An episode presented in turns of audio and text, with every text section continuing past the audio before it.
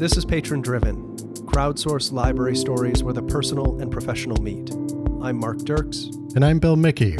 Each season brings you a long form narrative that happens in, around, or because of libraries. They're dramatic, personal, and occasionally humorous. They showcase the small things and the unexpected things that libraries are a part of. We work for Choice, a publishing unit of the Association of College and Research Libraries, a division of the American Library Association. We know that's a mouthful, but part of the reason we say it before every episode is because it reminds us why we do this.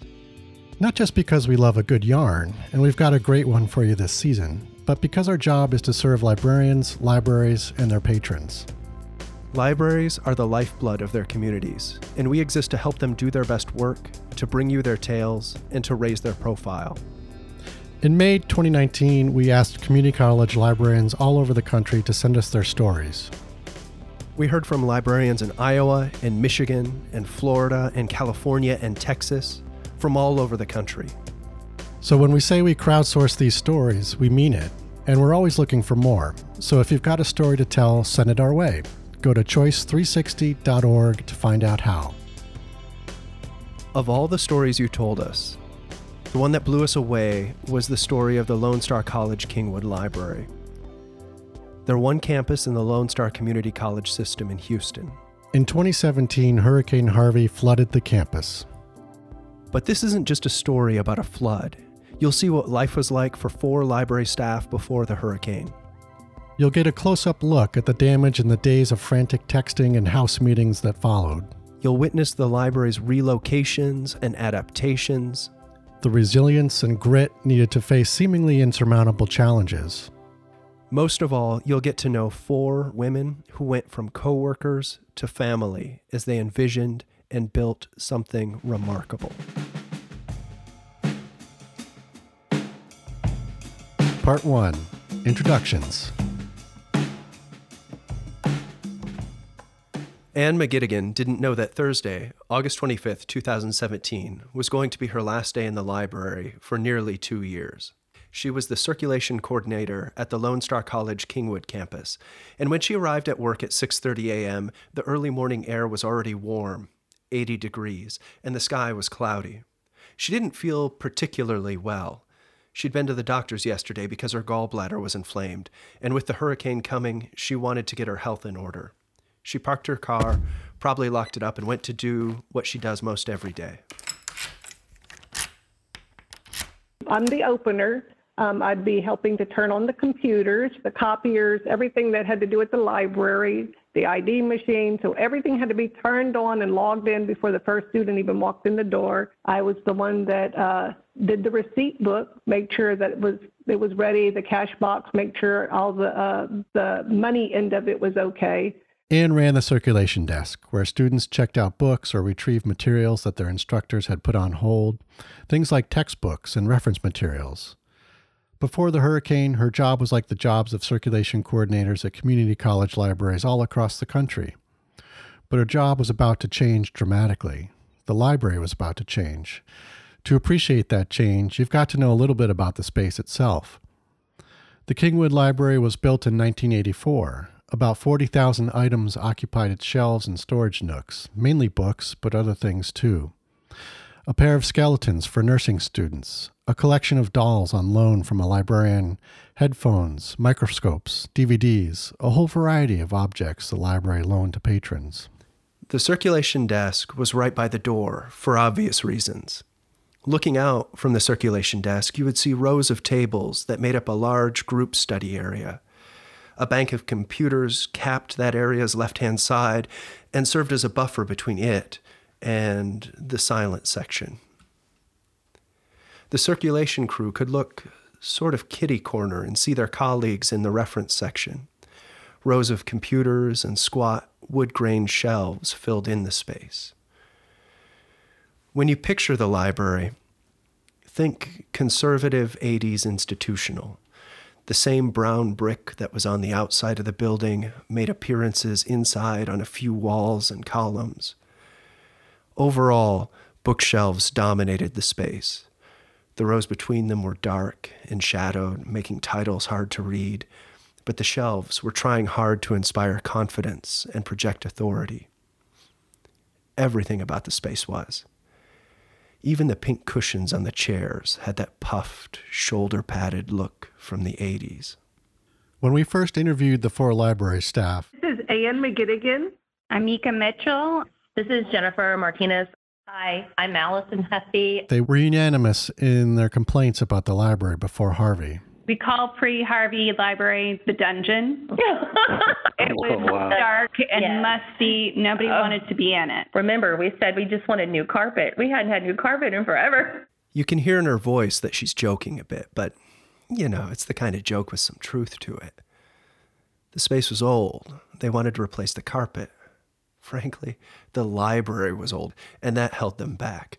They knew modern students needed lots of power outlets for all of their devices, and they did what they could to bring them power. It just turned out that all they could do was to run some ugly electrical poles down from the ceiling.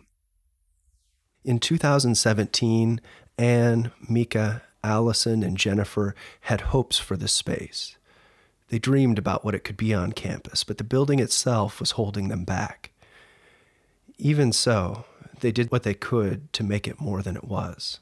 We've always been well reputed as trying to push the boundaries as much as we could, but doing so in a very quiet and hidden manner. During the first week of school, the circ desk was usually a busy place. Students came to the library to get their IDs. The ID provided them with access to all of the services the Kingwood campus offered.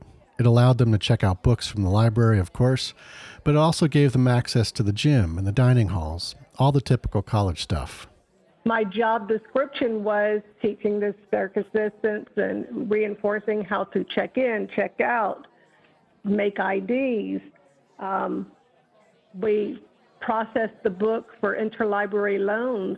And on any given day, we had at least 10 to 20 bins going out daily. Hmm. And all that changed overnight. To clarify a bit, Anne had and still has a position of real authority. People depended on her to help them solve problems and to make sure they could do their jobs as efficiently and effectively as possible. And those interlibrary loan bins, we're talking like 30 gallon plastic tubs with lids. How many books do you think fit into a 30 gallon tub? well, I'm the sort of nerdy that like actually finds that sort of thing out. So I devised an unscientific, but I hope moderately amusing test. At my house, we use 30 gallon plastic bins to collect our recycling, just like the ones they used for interlibrary loan. I emptied one of our recycling bins and filled it up with books three different times, trying to represent different packing styles and different levels of efficiency. Because I worry about boring you, I won't go into exactly how I did it, but suffice it to say the ground rules were I couldn't damage or bend books, and I had to be relatively confident that the books could travel unharmed. Seems reasonable to you listening out there, doesn't it? I suppose it sounds reasonable. Hey, Bill. I was just going to explain about ILL and the bins, and, Mark, there's a certain level of nerdiness that cannot go uncommented upon. and I have just achieved it, haven't I? You sure have. All right. I'll keep it quick then. As I was saying, no damage, no bending, gotta travel. The first time I fit 63 books, 65 the second time, and 64 the third. Each time the boxes weighed in at 53.8 pounds, except for the third, which is when it weighed in at 52.2. That's a little weird because it had more books in it than the first time, but you know, that's the whole unscientific part of this thing. Oh, and I used my household digital scale, so ditto the unscientific thing. Using Anne's numbers of 10 to 20 boxes a day, the library was moving anywhere from about 640 to 1,280 books through interlibrary loan, with a grand total weight of between 1,600 and about 3,200 pounds. I don't know if they ever calculated that out themselves, but me, I'm impressed. So, long story short, that's a lot of books. Yeah, I suppose. So, yeah, you could study in the library, and yeah, you could access a computer, but the majority of the space was designed for one thing books. That, of course, changes after Harvey.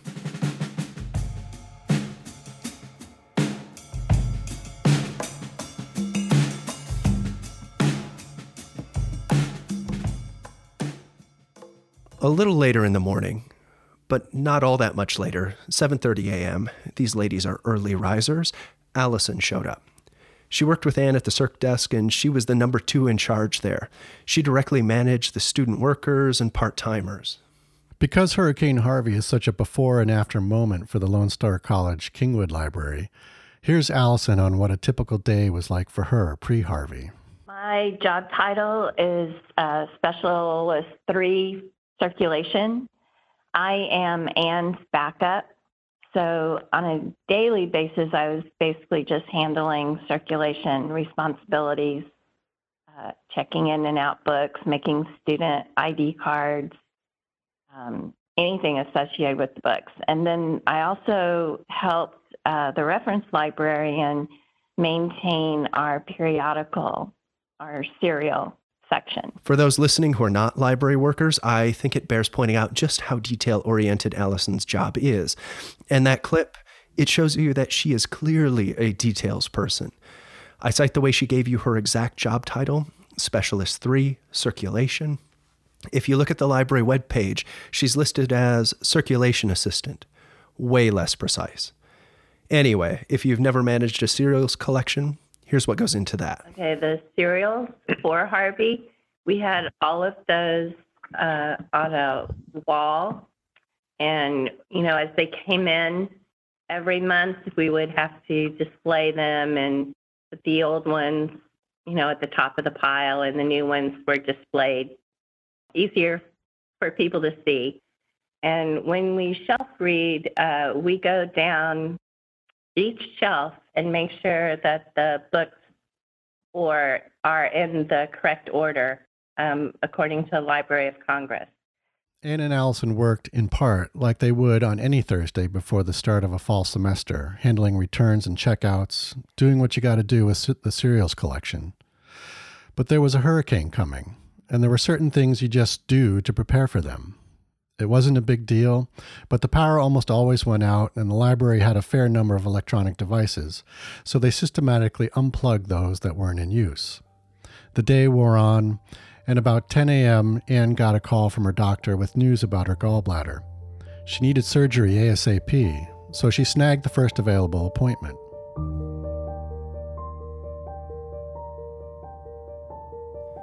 There's something else you should know about Anne. Back in April of 2017, she finished her final course of chemotherapy for lymphoma. That was probably the biggest challenge in her life, and she told us that before Harvey, she thought she was through all the hard stuff. So even though she's prepping for a hurricane and her gallbladder is bothering her, she's hopeful. She knows how to deal with problems. She's had her fair share. After her phone call, she went back to work. She ticked through items behind the circulation desk. There was cash in the cash drawer, which they were supposed to take to the bursar, but there was so much else to do that she left it there. She kept all of her backup files on a thumb drive at her station. She left her ID there too. Everything was neat and orderly. Unless the power was still out, they'd almost certainly be back on Monday. Part 2 The Hurricane.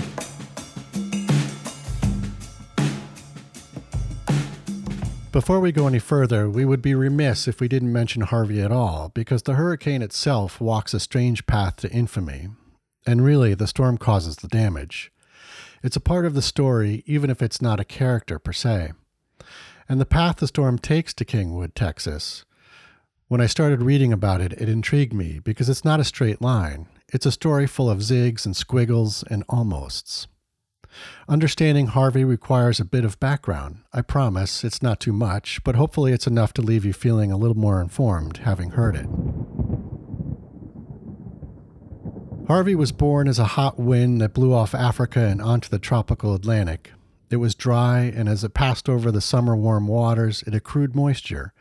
For a while, it was simply a long line of clouds drifting over the Atlantic Ocean. But eventually, that warm, moist air rose through an area of low pressure, and the hot tropical waters formed a vertical tunnel through which even more air rose. At this point, the National Weather Service was paying attention to the line of clouds and storms, but not much. They gave it the uninspiring moniker Tropical Wave 9. Tropical Wave 9 didn't look like it would amount to much at that point. In fact, on August 13th, it would disorganize and almost disperse. But it didn't. Instead, over 96 hours, it crossed the Atlantic Ridge in the Guiana Basin, and its low pressure system strengthened to a tropical depression as it passed over the ever warming waters of the eastern Caribbean. On August 17th, the National Weather Service issued warnings about Tropical Cyclone 9 for the Windward Islands. The next day, Tropical Cyclone 9 strengthened into Tropical Storm Harvey. Part 3 The San Jacinto. 47 miles north of the Lone Star Kingwood Library, the West Fork of the San Jacinto River starts at the confluence of White Oak Creek, the Cassidy Branch, and the Welch Branch. From there, it meanders through flat, forested country spotted with pump jacks. Their great metal hammers rise and fall as they slurp the last drafts of oil from low yield wells. Eventually, the San Jack, as locals call it, passes through the tip of the Sam Houston National Forest, where it feeds the Lake Conroe Reservoir. The San Jacinto River Authority is responsible for maintaining the water level in Lake Conroe through a dam at the southernmost point on the lake. The San Jacinto River flows out of that dam. Eventually, Houston sprawls around the river, not the skyscrapers and high rises of downtown, but the tree lined neighborhoods of Conroe, the Woodlands, and Kingwood. Kingwood's a planned community, replete with man made lakes and squiggly subdivisions that snail shell out from the town center. The original developers dubbed it the livable forest. The San Jacinto winds through the western portion of the neighborhood. And, most important to our story, its banks are seven tenths of a mile from the Lone Star Kingwood campus. A bit about Lone Star College. As Bill mentioned earlier, it's really a college system it has seven campuses spread around Houston, each with its own library, classroom spaces, student commons.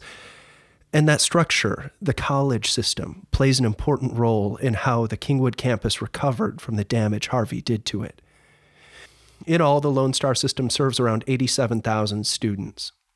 On the Friday we're examining, about 13,000 of them were enrolled at the Kingwood campus.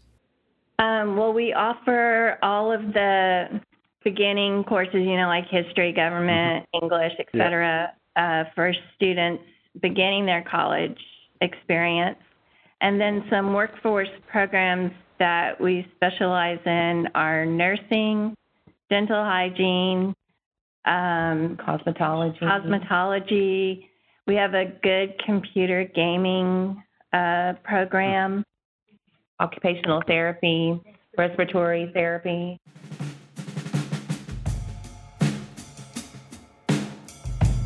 Part 4 Landfall at the Yucatan. On the Saturday before Hurricane Harvey made landfall, the storm wasn't barreling across the Caribbean, sowing destruction and taking lives. Instead, it was weakening, which seemed weird to me, but probably only because, like most people, I only think about hurricanes when they're slamming New York or Miami. But there's a whole history to each of these storms. They grow and change and behave unpredictably and that is most certainly the case with Hurricane Harvey. After passing over the easternmost Bahamian islands, Harvey continued its western course over the Caribbean Sea. When it reached Mexico's Yucatan Peninsula on August 22nd, it did so as nothing more than an unorganized line of storms, a tropical wave. By midnight on August 23rd, Harvey exited the Yucatan and creeped across the Gulf of Mexico, strengthening once again to a tropical depression, with winds of less than 39 miles per hour. To give you a little context about wind speed, here in Middletown, Connecticut, where the choice offices are, we recently had 30 mile per hour winds. I was out walking in them, so for sure, 30 mile an hour winds, at least in gusts, are not super threatening. I will say, when I was walking under big trees, I sped up. Tree branches were visibly bowing and bending. A little more pressure, say 40 miles per hour, and I would have been pretty worried. I might have been able to stand there, but I'm kind of a meaty guy. I'd have been thinking about my house, would hope my roofer had done a good job. Even yesterday, trash cans were blowing around. One scooted all the way across a parking lot, so that's 30 miles an hour. It'll blow over trash cans, make you think twice about the weather. How does that compare to hurricane force winds? The National Weather Service uses what's called the Saffir Simpson scale to classify hurricanes. According to the scale, 73 miles per hour is the minimum sustained wind speed necessary to classify a storm as a hurricane, more than twice the wind speed of our little Middletown excursion. Imagine what that would do to your trash bins. By 6 p.m. Central Time on August 23rd, Harvey had intensified to a tropical storm with winds of 40 miles per hour. And then, according to the National Weather Service, from 6 p.m. on the 23rd to noon on the 24th, the day before landfall, Harvey went from a weak tropical storm to a strong one, with winds nearing 70 miles per hour. We followed the storm's progress for more than 10 days, and in all that time, Harvey had barely earned a name, but in just 18 hours, the storm doubled in strength. This was the beginning of Harvey's sudden ramp up.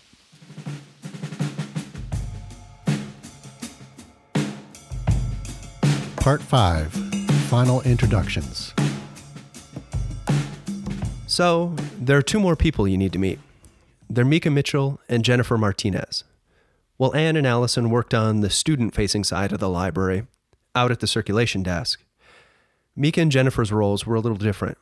Mika's a librarian, so she spent some time at the reference desk, but she also worked closely with faculty, helping them design assignments. She taught, that sort of thing. Jennifer's the division operations manager. Really, she's more in the administration than in a student facing role, and before Harvey, much of what she did was manage budgets.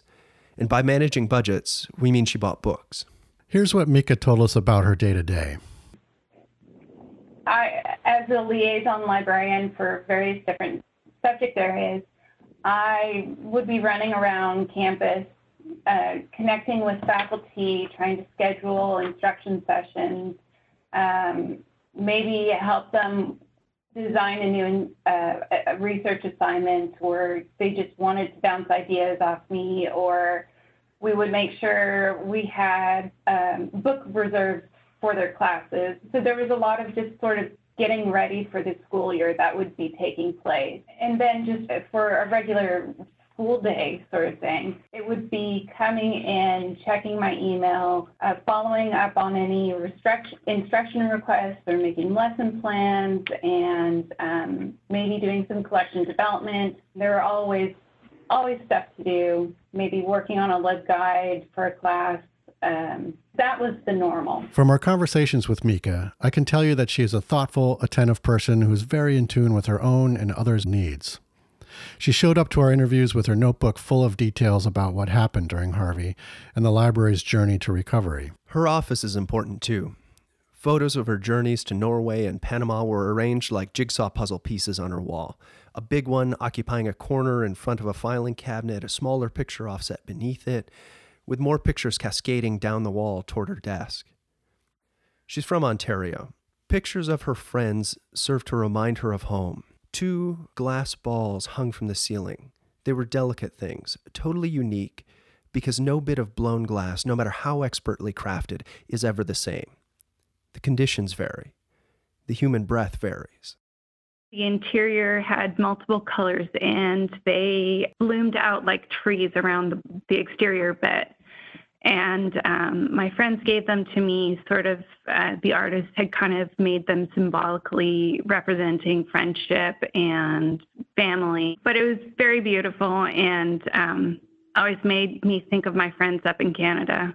From what I can tell talking with Jennifer Martinez, she gets things done, all the things.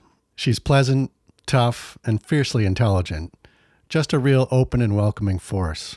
She was a criminal justice major, and knowing that, you can kind of see how that fits with her personality. I have a degree in science criminal justice, and I had a Time magazine that was, I guess, a limited edition. I don't know. My mother bought it for me with all um, serial killers, and so that was sitting on, you know, one of my tables that I bought with my personal money. You know, sitting that was in my office. So it's just personal things about your space that you wanted in your space that you can't get back.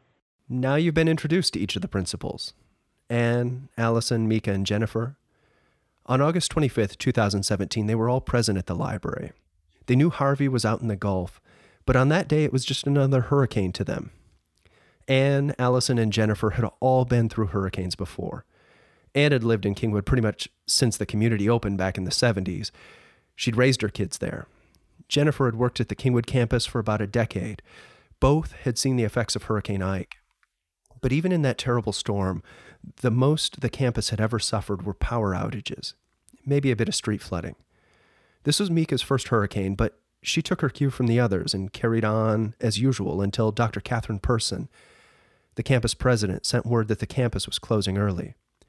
That's when their preparation kicked into high gear. Everybody make sure you get your food out of the refrigerator so when we come back on, you know, when we when we finally come back, if we have any electrical issues, it won't smell up the place. Right. Boy, did we. Most of us Oh. just prepared like we would with any sort of uh, weather-related incident. We Mhm. stocked up on food, Water. Water. water, made sure we had batteries and Gas. yeah, gas Okay. and Ice is a mode.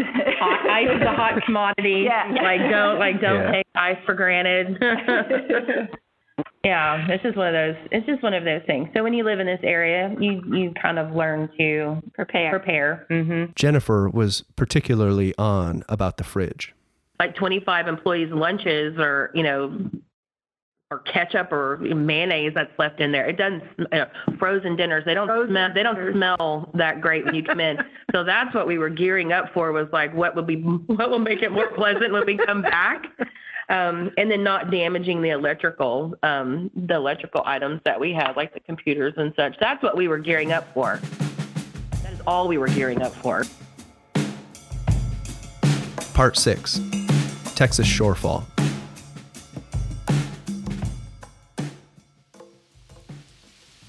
By the time Dr. Persson closed down the campus, Harvey had gone from a Category 1 to a Category 2 storm, with wind speeds estimated 100 miles per hour. Between 1 p.m., just after the campus closed, and 10 p.m. on August 25th, Harvey swelled to a massive Category 4 storm. When it made landfall at right about 10 p.m., Harvey's eyewall came ashore with peak gusts of 145 miles per hour measured at the Aransas County Airport. Here's the description of the likely destruction for a Category 4 storm from the National Hurricane Center, and I quote Well built, framed homes can sustain severe damage with loss of most of the roof structure and or some exterior walls. Most trees will be snapped or uprooted and power poles downed.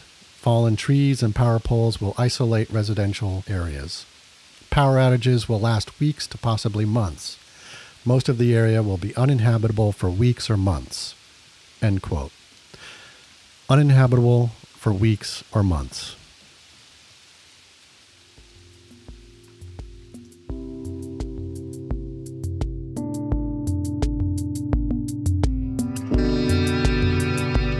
For Anne, Allison, Mika, and Jennifer, Hurricane Harvey is clearly one of those before and after events. Before the hurricane, they did their jobs. They went through their day to day. One long rainstorm would change all that. Next time on Patron Driven, Episode 2 The Deluge. People were evacuating because their homes were being flooded. I could see the water rising uh, down one of the streets within walking distance.